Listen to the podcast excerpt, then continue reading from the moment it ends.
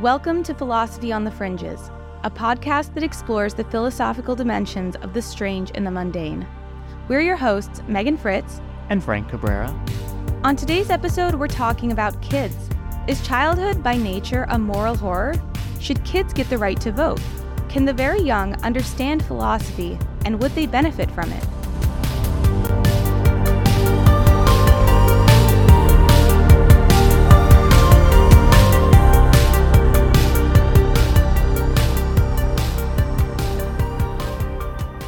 Welcome back to Philosophy on the Fringes. Thanks for joining us for our seventh episode. We're talking about kids today. And I know they say this every single week, but I mean it this week for sure. This is like the number one episode I've been looking forward to doing since we planned out this podcast. We plan on doing an episode on kids from like the inception of philosophy on the fringes. Yeah, that's true. Megan just said this like 20 minutes ago upstairs. So she is really genuinely excited to talk about this. And I am too yeah, this is my number one topic. And I think, I mean, so part of that is, you know, we should probably lay our cards on the table before we even get started. That we're not exactly like an unbiased source completely on this topic, right, Frank? I mean, we're we're unabashedly pro kid. We have a kid. We're pro kid, so there you go. We like kids. There there will be no consideration of anti kid arguments in this episode.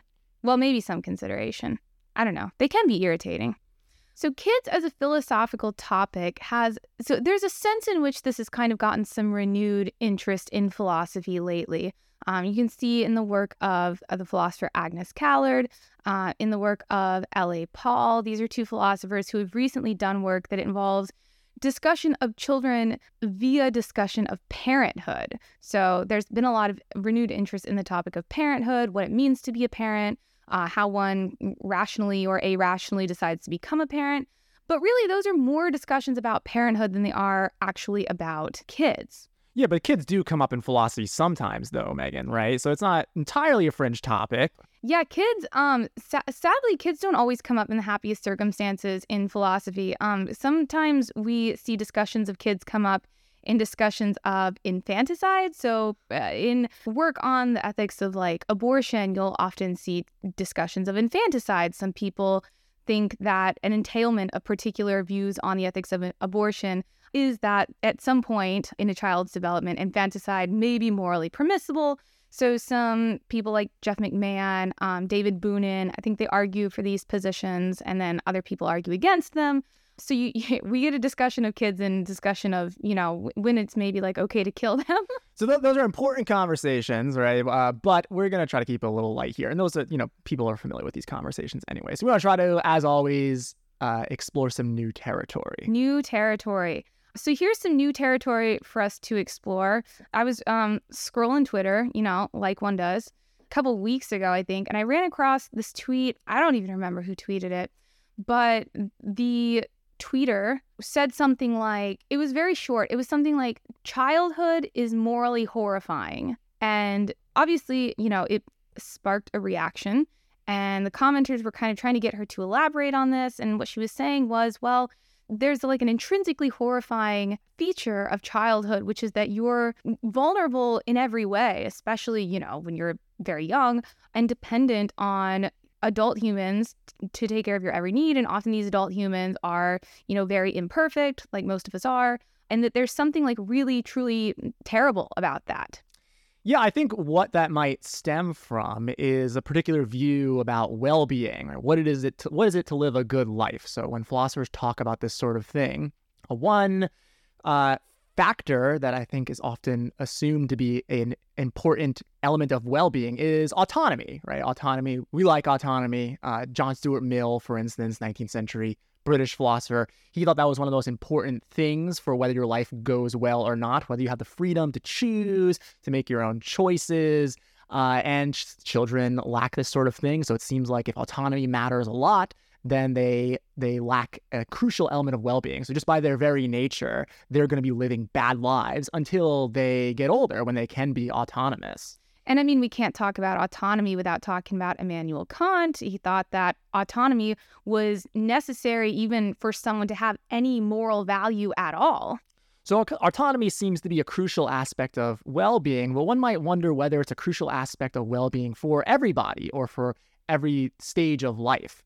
So, for instance, it might be the case that autonomy is one of these things that you need to live a good life when you're in the, your middle years, but maybe autonomy is less important when you are younger. So, when you are in, in childhood or infancy, autonomy is not really super important. So, maybe we need to have different lists of things that are necessary for a good life, that are lists of things that are relevant to whether our life goes well or not. A list might include things like health, friendship, achievements, self-expression, stuff like that. Uh, that's that's what a list of these sort of things might look like. Maybe you need a different list for childhood, right? Maybe the list of things that make for a good childhood is different than the list of things that make for a good life in your middle years. So, some things that might be distinctively goods for children but are not goods for adults could be stuff like innocence or carefreeness. It might be good to be innocent and carefree as a child, but maybe if you're an adult and you're super duper carefree, that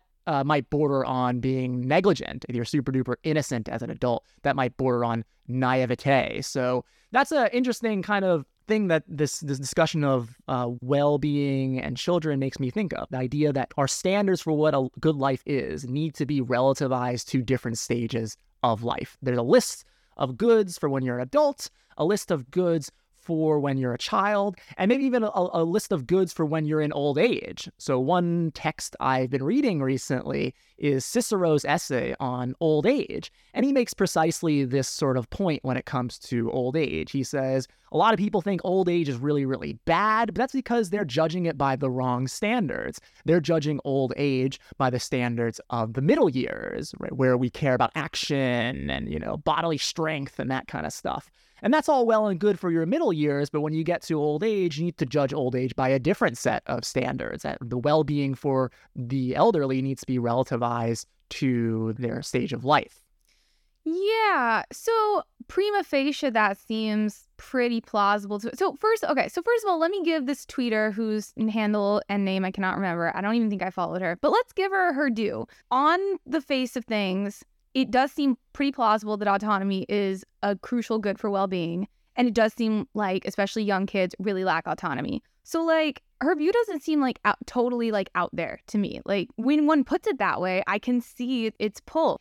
Autonomy seems like a really good thing and in fact i can't think of i don't know i can't think of a kind of vice one might fall into if they had like too much autonomy right? So you can maybe think of uh, innocence as you know falling into vice if, if you if you're innocent for too long in your life you become naive but what but i don't know autonomy doesn't exactly strike me as a feature like that uh, yeah, I think maybe there is there could be an excess of autonomy. Uh, so maybe having too much control or desiring to have too much control over things could could be bad. I I think people people do complain about this sometimes. They feel the crushing weight of responsibility. Kind of unrelated topic, but think about Michael Sandel's criticism of genetic enhancement, right? So his claim is we should we should avoid wanting to use new technologies to enhance ourselves, to be super duper smart and super duper strong because that that manifests this bad desire, desire for mastery. There's something nice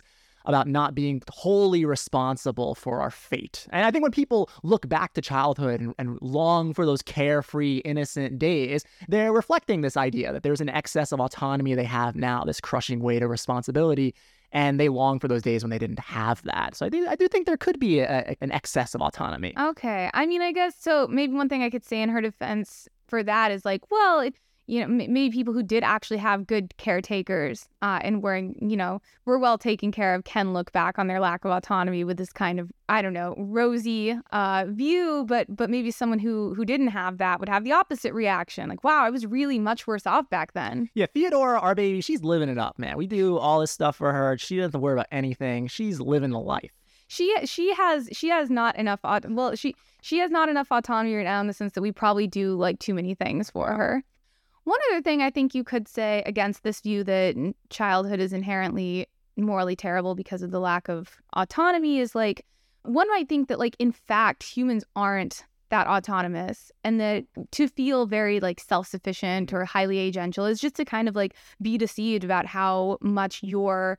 well-being is like intricately connected to everyone else around you. Yeah, this is like the feminist critique of the the, the subject of political philosophy, like stemming from Hobbes, I guess, right? Yeah. Who, who is the agent in our theorizing in political philosophy? It's this sort of rationally self-interested autonomous agent who doesn't have any dependence and has no dependencies, right? That is a fiction, right? And then then the critiques of that are apt. Right. And in uh you know, kind of like postmodern neoliberal or whatever society like you know however you want to label the society we're in now it's no uh, mystery that we do as a culture highly value at least like the illusion of autonomy and self-sufficiency. And so it's i think it's really easy as people get older and age out of childhood to think well this is something i should try to attain. And someone might critique that and say well insofar as you think you've attained that you've really you know to some extent become self-deceived and so actually you're worse off. Yeah.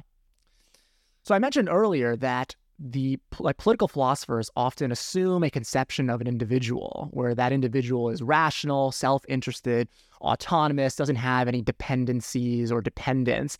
Uh, and this is why I think political philosophers, political philosophy in general, mainstream political philosophy, has a really hard time with children. What's the popular view in political philosophy about uh, where our rights derive from or why the government's legitimate. It's a social contract theory, right? In, in broad outline, social contract theory says that what gives a government legitimacy is that we all in, we all implicitly a, a consent to some kind of social contract. We all know that it's in our interest that there is some government that we that we leave the state of nature where everyone's at war with each other. We want to invest in some some some sovereign, the authority to punish those that break the law, et cetera, et cetera.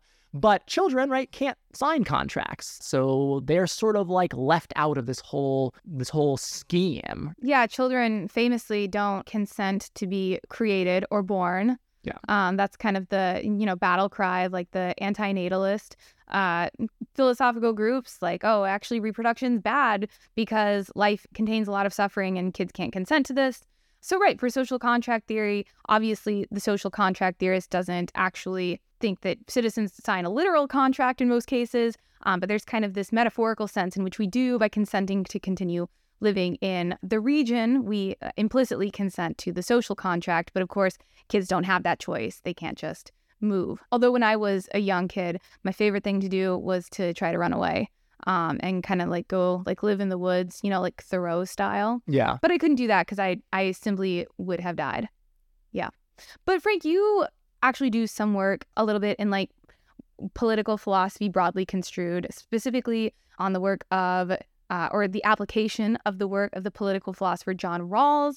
And he was a social contract theorist in a sense, although much different from the social contract theorists like Hobbes and Rousseau like the early moderns. Do you want to? Does Rawls have anything to say about kids? Yeah, Rawls is a social contract theorist, so he's his view is going to be subject to the same sort of critique, and people have criticized Rawls for this. That his his idea that the correct principles of justice are those that rational, self-interested individuals would agree to if they didn't know various things about themselves, or They didn't know their race or their gender or their religion or what social class, economic class they're born into. If they didn't know any, any of those things, what sort of principles would they agree to to best maximize their own self-interest? Rawls thought that that's the way to think about justice at this sort of institutional level. What principles would rational, self interested, autonomous individuals agree to behind this veil of ignorance in order to promote their own advantage? So again, right, we're assuming a conception of an agent that is kind of problematic, that only represents some people, and certainly some people at only some people at various stages of, of their life.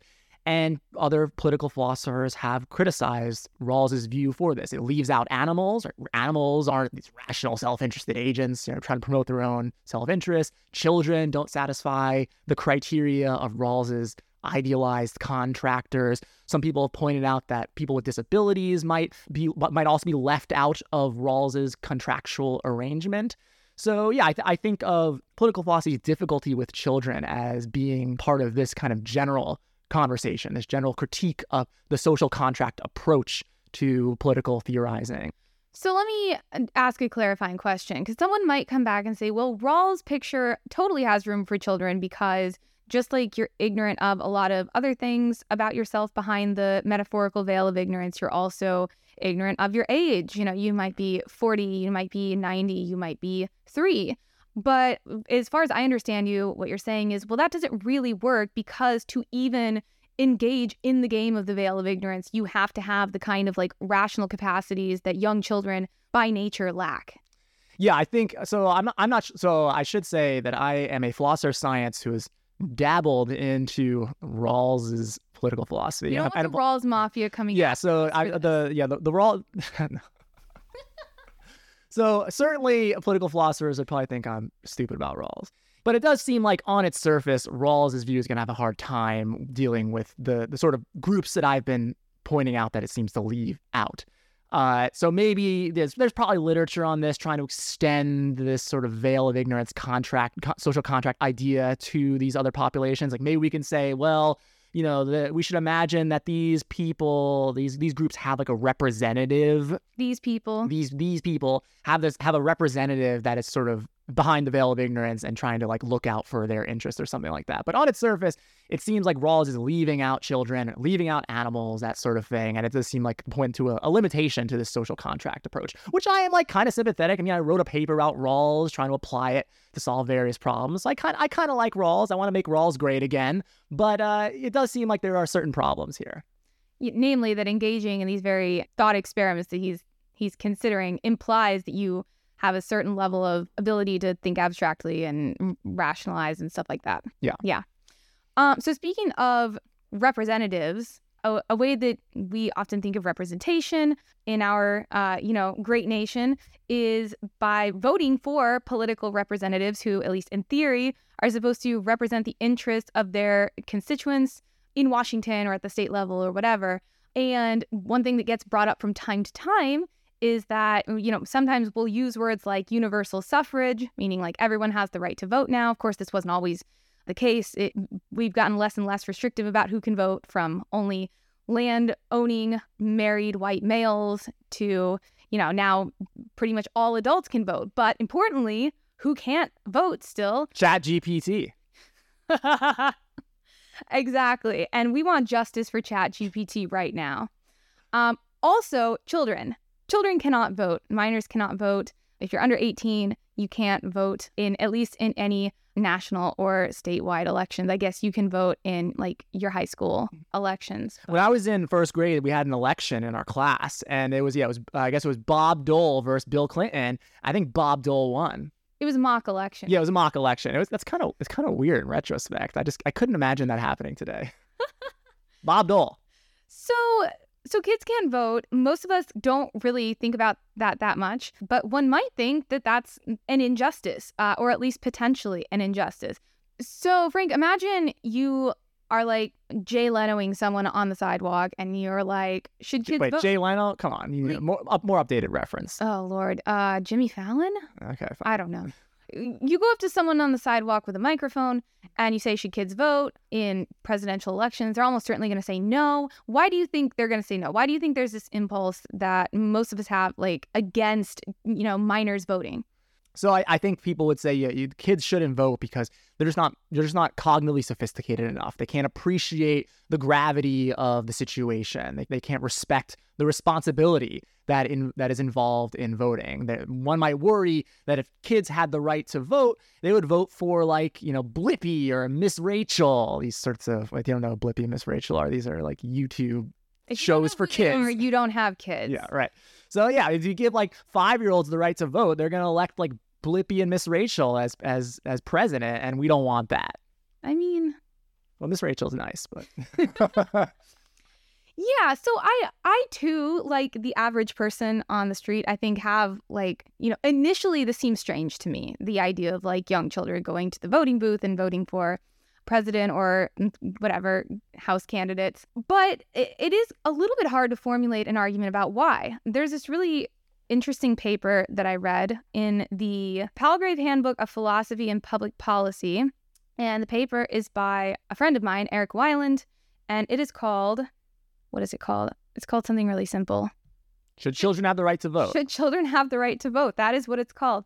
Um, and this paper is really great because it goes through four like arguments about why children shouldn't vote, and it just sort of he just sort of argues that all of these arguments don't really establish their conclusion well. So maybe we should be more skeptical of this assumption than we think.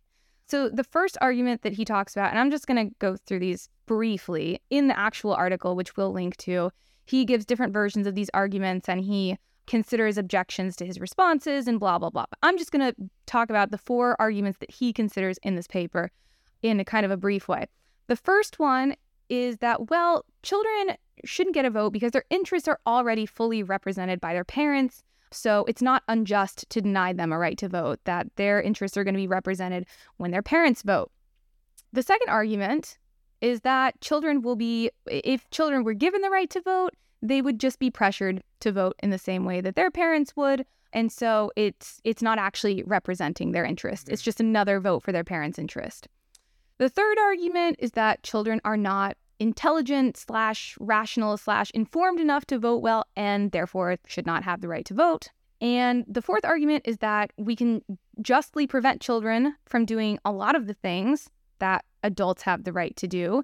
And whatever it is that makes it okay to prevent children from consuming alcohol or driving or whatever, that same thing justifies preventing them from voting. Yeah, arguments uh, one and two are pretty interesting they remind me of the sort of stuff that people would say who oppose uh, women's suffrage in like 19th and early 20th centuries. So they would say, well, you don't really to need to give women the right to vote because it's going to be redundant. They're going to vote the same way as their husbands, or they're going to be pressured to vote the, the same way as their husbands. So those, uh, I think, were not very good arguments. So I, I, worry that these sorts of arguments, one and two, the ones you mentioned, where the, where you, we apply the same sort of reasoning to not give children the right to vote, uh, they're going to suffer from the same sort of difficulty. Like, why assume the interests are going to be the same? Why assume, especially with like teenagers, why assume that they're going to succumb to pressure? I mean, children rebel all the time, right? That's that's what they do. Yeah, exactly. And this is, and he brings this up in the paper that right, these arguments were used uh, against women's suffrage. That either women's interests are fully represented in their husband's vote, so who cares if they have the right to vote, or the woman, eh, or if they're not, she'll still be socially or even maybe literally pressured to vote in the same way as her husband does. And so her interests won't be represented anyway.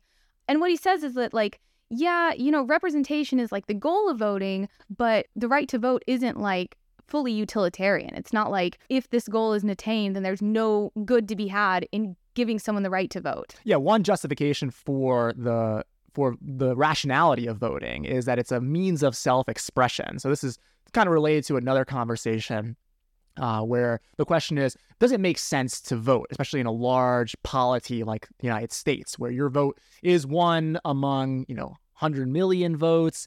Most likely not going to be the tie-breaking vote. So what's the point of voting? La- voting lacks causal efficacy, so it seems irrational. And uh, one response to this, uh, there are several responses, but one response is to push back on the assumption that the point of voting is to affect change. Maybe the point of voting is like is is self-expression. At least maybe that's one reason to vote, even if your vote is not going to do anything. Right, or even if your vote, in fact, like ends up not representing your interests, or even if there is not a need for your interests to be represented or whatever, there's a certain kind of justice that's achieved just in you having the ability to cast a vote. I think that makes a lot of sense too. Imagine, you know, two people, two people in like a relationship or whatever. One person just makes the unilateral decision to to do something that affects both of them, and even if the other person would have come to the same the same decision, they most likely would want to be included in the de- deliberation anyway.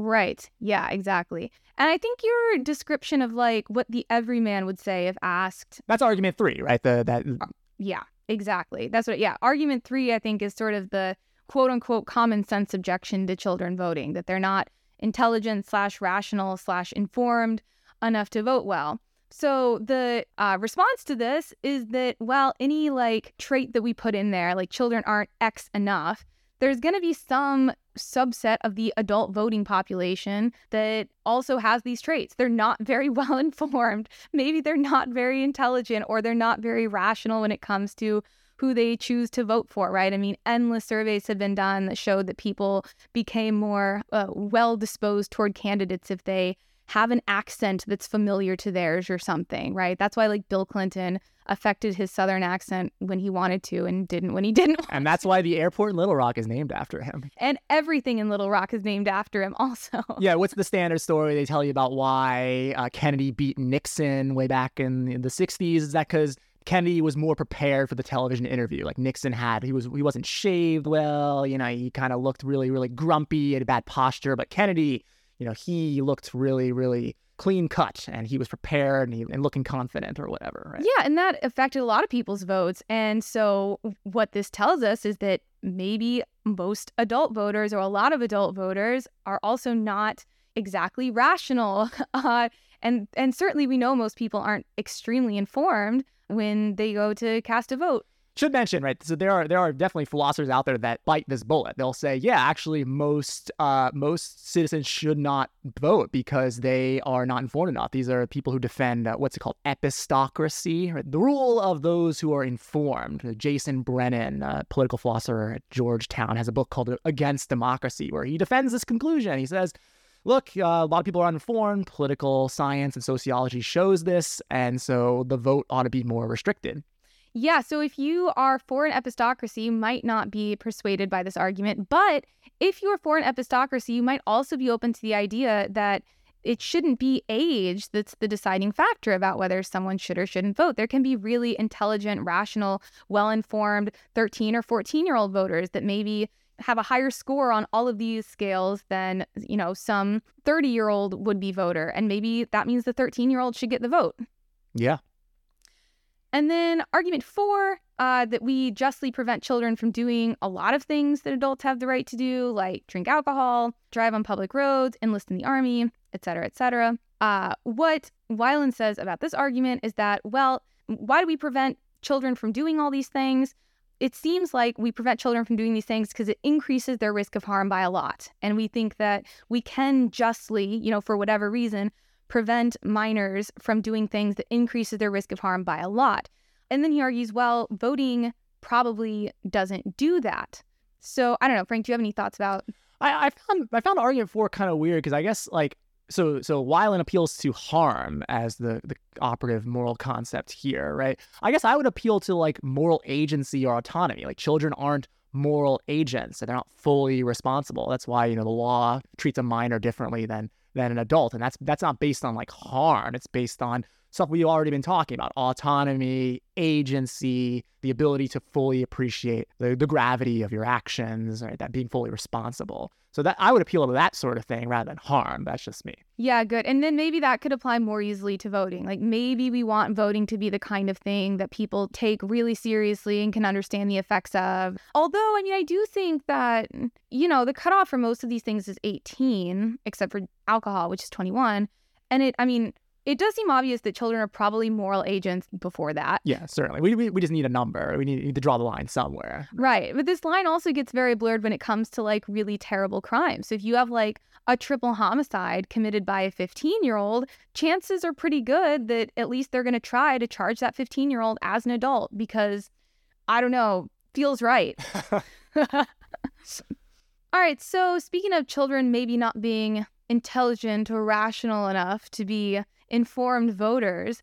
There's a, a question in our field and philosophy uh, about whether philosophy as a discipline, as an area of study, is something that is accessible for, for children, that children should be exposed to, that children shouldn't be exposed to. And in fact, in Aristotle's most well known work on ethics, the Nicomachean Ethics, he writes that um, he says, A young man is not a proper hearer of lectures on political science, for he is inexperienced in the actions that occur in life, but its discussions start from these and are about these. And further, since he tends to follow his passions, his study will be vain and unprofitable because the end aimed at is not knowledge but action.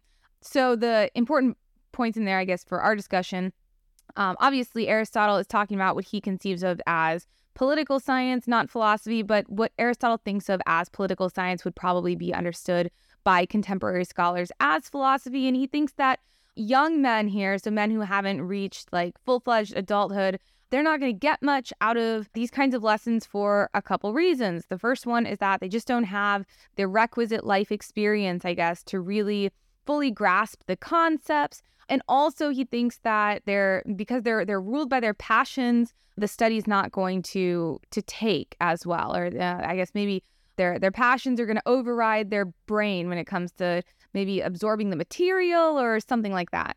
Um, Frank, you have some thoughts on this. Yeah, I, I, think this is a really important question. And, and personally, too, I think about this a lot. Like, when, if ever, do I want Theodora to be exposed to philosophy? I mean, it's already way too late for her. She has children's books on Plato, uh-huh. Aristotle, and Confucius. Yeah, that's right. Those good books, highly recommended. Uh, we'll, we'll link to those in the bio, too. uh, yeah, I do think about this a lot, like when it comes to education. Um, so, most people, as, as it stands in the United States at least, are not exposed to philosophy philosophy until college. Uh, sometimes high schools will offer philosophy as an elective. So my high school did. I did not take philosophy because I thought philosophy was dumb back then. Philosophy needs some PR because even when I was a youth, I thought philosophy was stupid. Uh, yeah. You might have just had bad taste because you also hated books. Yeah, I, I didn't like books. Um, I, I actually took accounting, took accounting instead of philosophy in high school. That's horrible. Yeah, I know, right? I don't remember how to account anything. But uh, yeah, I do think about this. I mean, as it stands, are you really? It's it's Philosophy is mostly taken by people, if, if taken at all, in college. Some, some high schools offer it. So, should children be exposed to philosophy? Can children think philosophically? So, partly this is an empirical question, and there there's a movement called the Philosophy for Children movement where they try to they try to demonstrate, you know, with empirical methods that children really can think philosophically. They can ask and understand these kinds of abstract questions. Some of our colleagues in grad school at UW Madison were actually involved in this and had a local kind of group of philosophy for kids that they did yeah. events with. Yeah, I think it's worth. I think it's uh, if you haven't uh, read any of this stuff, I think it's worth checking out. It's really interesting to read the kinds of conversations that children can have that are that are philosophical. So I think children are capable of thinking philosophically. They are capable of thinking abstractly, especially when it comes to like moral rules and whether it's okay to like break certain rules. Children at a very young age have a very pronounced sense of fairness, and there's there's developmental psychology literature on this. Like fairness is a concept kids get pretty early on, um, so they they can appreciate uh, discussions about uh, morality and ethics and stuff like that. Yeah, so I think they can do it. Uh, how exactly to expose them to it is is is an important question. I think something that we're going to be thinking about as parents and I don't know. For instance, like I guess like I want I want you know Theodora to be exposed to like the problem of the external world, like the thing that Descartes wrote about. Like, is this all a dream? Are we living in the matrix? But I guess I want her to you know, to to first develop the view that we do live in a real world, that things around us are mostly as they seem, before she starts questioning everything. Well, because I, it doesn't hit as hard if you don't have the prior assumption. Yeah, right? I, I, yeah, that's right. I think I think it's sort of like it, there's kind of like a step by step. You need thing. the dogmatic slumber first. Right. Yeah, as Kant said, the, the philosopher David Hume awoke him from his dogmatic slumber. But yeah, you need you need that first. I think I think it's important to you know amass a set of facts, right? Uh, a kind of a, wor- a worldview. You need to start from somewhere before you start questioning it. I think it would probably be a bad outcome if Theodora just started questioning everything immediately. I don't know. No, I agree. But this actually personally gives me a lot of anxiety yeah. because so we're philosophers, we're used to questioning everything. One maybe downside of this is that it, it actually, at least for me, makes you personally much less sure of things a lot of people are pretty sure about. Yeah. And so I have this anxiety when it comes to parenting a kid and teaching her this kind of stuff. Like it does seem like I need to give her solid answers.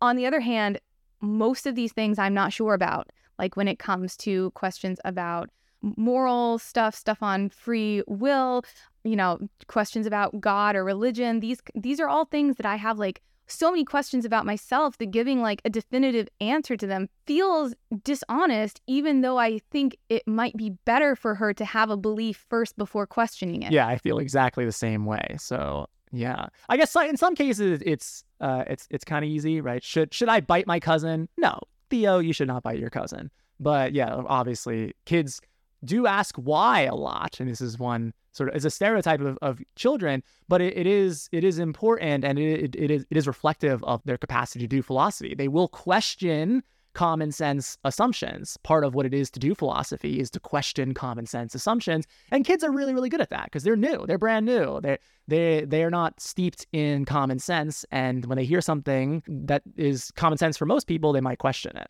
Frank, did I ever tell you that one of my first philosophical thoughts it was it was actually something you just mentioned, and I remember from a very young age, like four or five, having this question in my mind, like, how do I know I'm not dreaming? Because as a kid and even now, I have extremely vivid dreams, and I always had this question. Well, I you know I don't know how to distinguish uh, my dream existence from reality. And maybe, you know, at any given time when I think I'm not dreaming, I am. Megan was a much more philosophical child than I was. But I think one of my first philosophical thoughts was had not didn't have to do with metaphysics and epistemology, whether the world is real. Mine was about aesthetics, somewhat surprisingly. So I guess I was drawn, like most people are, to a kind of subjectivism about art, right? Or, or music, or what's good art or good music. It's all a matter of taste. It's in the eye of the beholder, right? But then I thought to myself, hold on a second. Some music really, really sucks. Like Nickelback. Nickelback is just like objectively terrible. And I think this might have been one of my first philosophical thoughts as a teenager. I think to myself, hold on, can I really maintain a subjectivism about art is true but what about Nickelback? Like the, the Nickelback argument, the Nickelback aesthetic objectivism. The, yeah, the Nickelback argument against aesthetic subjectivism. That really, really spoke to me, and that that was one of my first philosophical thoughts: questioning subjectivity about art via an example of something that's just like heinously bad. That's yeah. really incredible. Yeah. It makes sense that your first philosophical thought would be about music, though. Frank's a huge music head, so yeah. that that makes a lot of sense. Back to whether we should teach Theodora philosophy, though. I think uh, when it comes to some areas of philosophy, like teaching kids this is absolutely indispensable. So I think of things like formal logic or critical thinking. Uh, that I think is certainly that certainly should be taught side by side with basic arithmetic like you know what's an argument deductive validity basic instruction and various like logical fallacies. It's unclear to me why we wait until college in order to teach this sort of stuff. That seems like absolutely indispensable. So i would i want i want theodora to know deductive logic before she's like 12 yeah, one of my Twitter friends, I won't name her on here, um, but I will probably tag her in the comments, uh, had, had actually really hot take on this, which is that we should teach kids logic as soon as possible like as like from infancy. I'm pretty sure she also studied math. Um, so she might be a little uh biased. I'm sold on that. You think that's a good idea? Yeah, Theodora is gonna know what a proposition is. She's gonna know. It. Yeah, it's gonna be great. I mean, I'm actually sold on this too because, and you know this, Frank. But for our listeners, I was like, I was one of the typical, you know, really, really terrible at math kids until I took logic. Yeah. And then it all came together for me and I could do math for some reason. I don't know. It just made it work. So I actually feel like it's actually really good foundation for like math and stuff. Yeah, I think it would be really helpful because then you would like learn sort of what mathematicians are up to uh, rather than thinking of math as just sort of this list of arbitrary rules and weird symbols that you that you memorize. I think teaching formal logic, teaching like reasoning would would help with that. Once we start teaching kids logic, uh, it's just a short step from there to getting them the right to vote, right? Because now they are rational. Well, rational on some things, yeah. All right, let's let's circle back though to the question that we began the episode with. Uh, so, is childhood morally horrifying? All right. So, what do you, you? I guess you didn't really express your view about this, Megan. So, what do you think about this this question? Yeah. So, I think the answer to the question is childhood intrinsically ethically horrifying is no. I think often, in fact, for any individual child, oftentimes, horrifically, the answer is yes. But as a as a matter of intrinsic fact, I think the answer is no, and that's I guess just because I am inclined to this view that people in general, no matter how old they are, are much less autonomous than they think they are, and there is something I think about children and the elderly that reveals this to us and is actually like extremely crucial for a society to see humans experiencing these stages of life where their lack of autonomy is you know if not more pronounced than theirs is more visible than theirs is yeah, I think I agree. Uh, I think autonomy is a little overrated. I think it's important. It's one factor among many in making for a good life. I, I am kind of drawn to this this view that I expressed earlier that I attributed to Cicero that well-being needs to be relativized to different stages of life. So if you if you think there's like a list of things that make a life go well, uh, the list might depend on what stage of life you're talking about. It's plausible to me the sort of stuff that makes a child's life go well uh, is going to be different than the sort of stuff that makes a, a, an adult's life go well. Yeah. So, Frank, do you like personally have any philosophical thoughts about, you know, having a kid, being a parent? Do you feel like it's changed your philosophical views on anything or like brought up new questions or points of view for you? Yeah, definitely. You know Augustine's view about babies, right? Yeah, he thought babies were characterized by being like almost entirely egotistical, selfish, uh, jealous. I think really jealous. He, yeah, he, he, he thought they were like little tyrants, right? They're really reflective of our fallen nature. So that was his view. I think he's a little too hard on babies. For instance, I, I've observed a lot of very pro social behavior in our baby. She likes to take her oatmeal out of her mouth and give it to me. So she's very generous and she shares a lot. So maybe Augustine's view on babies is a little too extreme. What about you? Yeah, no. No. No. No change. Well, I mean, so certainly the thing I brought up earlier about just having like general anxiety about, you know, teaching her things that I'm unsure of myself, not wanting to lie to her, but also not wanting to, you know, make her a radical skeptic before she's five. That's like a big source of anxiety for me. I think I expected becoming a parent and especially like pregnancy and stuff to be this really like intensely philosophical experience. Yeah. Because you always see cool like think pieces on this or like essays that are like, you know, how how certain movies are metaphors for like the existential like body horrors of pregnancy. Yeah, how motherhood taught me the meaning of life. Yeah, yeah, right. Yeah, that kind of thing. Uh and and as you know, because I've said this to you before, like pregnancy and early motherhood were like that was like the least philosophical experience of my life. Yeah. It was very intense, mm-hmm. but it wasn't I was there. Yeah, right. But it was not philosophical at all. It was I've described it to someone as like purely primal. Yeah. So that was kind of I guess it was like there's a sense in which it was philosophical, uh, like a philosophically interesting experience in that it was like the least philosophical I've ever been before. Yeah, reaffirmed, you know, the, our bodily existence, and we're not these like Cartesian souls or whatever. You know, oh, we have yeah. a we have a body. Yeah, yeah. It, it completely made me fully aware of my animal nature. Yeah. Just feeling this like switch uh, when I had a kid from feeling like I could never do anyone any harm to being like, if someone's mean to my child, you know, maybe I wouldn't do them harm, but I certainly have the capacity. I think that's a philosophical insight. Maybe it is. Maybe I learned more than I thought I did. All right, so that's all the time we have right now for this episode. Um, our next episode, in kind of an unexpected turn of events, is going to be a part two of our episode on aliens. The reason for this is that we kind of got like an overwhelming amount of messages and DMs and emails from people who really loved the episode, but had various things that they thought we should have covered and didn't. And we agreed with them. So we ran a poll, asked people if they'd be interested in hearing a part two about aliens, extraterrestrial life. The episode will probably focus on the Fermi paradox and related questions because a lot of the suggestions we got were related to the Fermi paradox.